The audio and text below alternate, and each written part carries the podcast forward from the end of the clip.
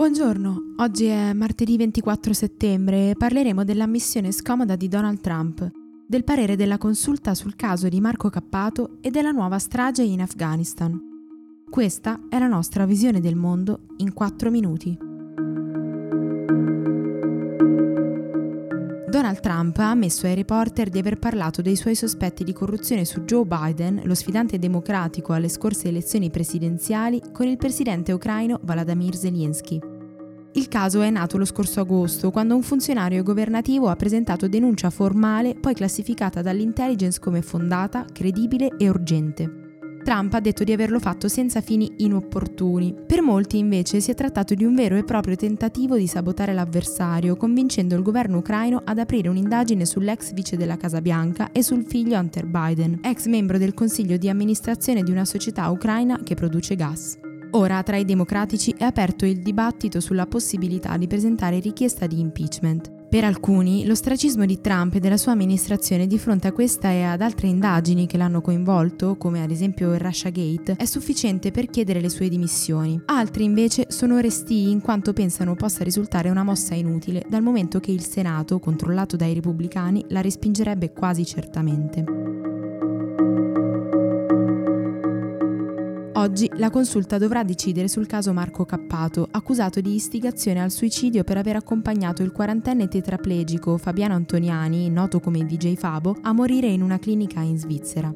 Nell'ottobre 2018 la Corte decise di rinviare il verdetto per permettere un'eventuale azione da parte del Parlamento, che però non è ancora intervenuto. A senatori e deputati era stato chiesto di modificare l'assetto normativo privo attualmente di tutele adeguate. Ieri il Comitato per l'etica di fine vita ha chiesto pubblicamente alla Corte Costituzionale di non cedere alle pressioni politiche e garantire la libertà di scelta di ogni individuo. Cappato, tesoriere dell'associazione Luca Coscioni, rischia fino a 12 anni di carcere.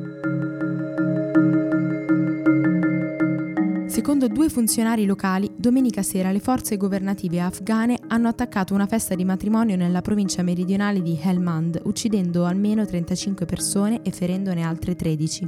L'obiettivo dei militari sarebbe stata una base operativa dei talebani utilizzata per addestrare i terroristi e adiacente alla casa della sposa. Si tratta dell'ennesima violenza avvenuta nel paese nelle ultime settimane, a pochi giorni dalle elezioni che si dovrebbero tenere il 28 settembre. Tre parlamentari delle liste arabe si sono sfilati dalla maggioranza anti-Netanyahu astenendosi dal voto per l'endorsement a Benny Gantz. Domenica i principali partiti arabi, che rappresentano buona parte dei cittadini palestinesi in Israele, avevano dichiarato il loro sostegno all'ex militare, pur di non rivedere Benjamin Netanyahu alla guida del paese. Al momento l'attuale Premier si trova in vantaggio di un solo voto, ma questo basta a mettere in discussione il risultato elettorale. Ieri il presidente israeliano ha chiamato i due leader per un colloquio nel tentativo di sbloccare la situazione e scegliere a chi tra i due assegnare l'incarico di formare un governo.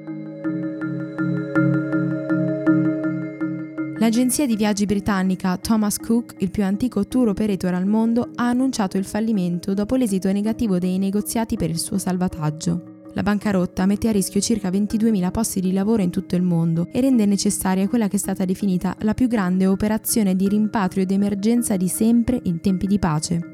Devono essere riportate a casa circa 600.000 persone in viaggio con i tour dell'agenzia e con la Thomas Cook Airlines, che ha interrotto con effetto immediato i propri voli, cancellando tutte le prenotazioni. Il fallimento della compagnia è stato attribuito alla concorrenza con le agenzie online e con le compagnie low cost e all'instabilità dei mercati dovuta a grandi avvenimenti come la Brexit.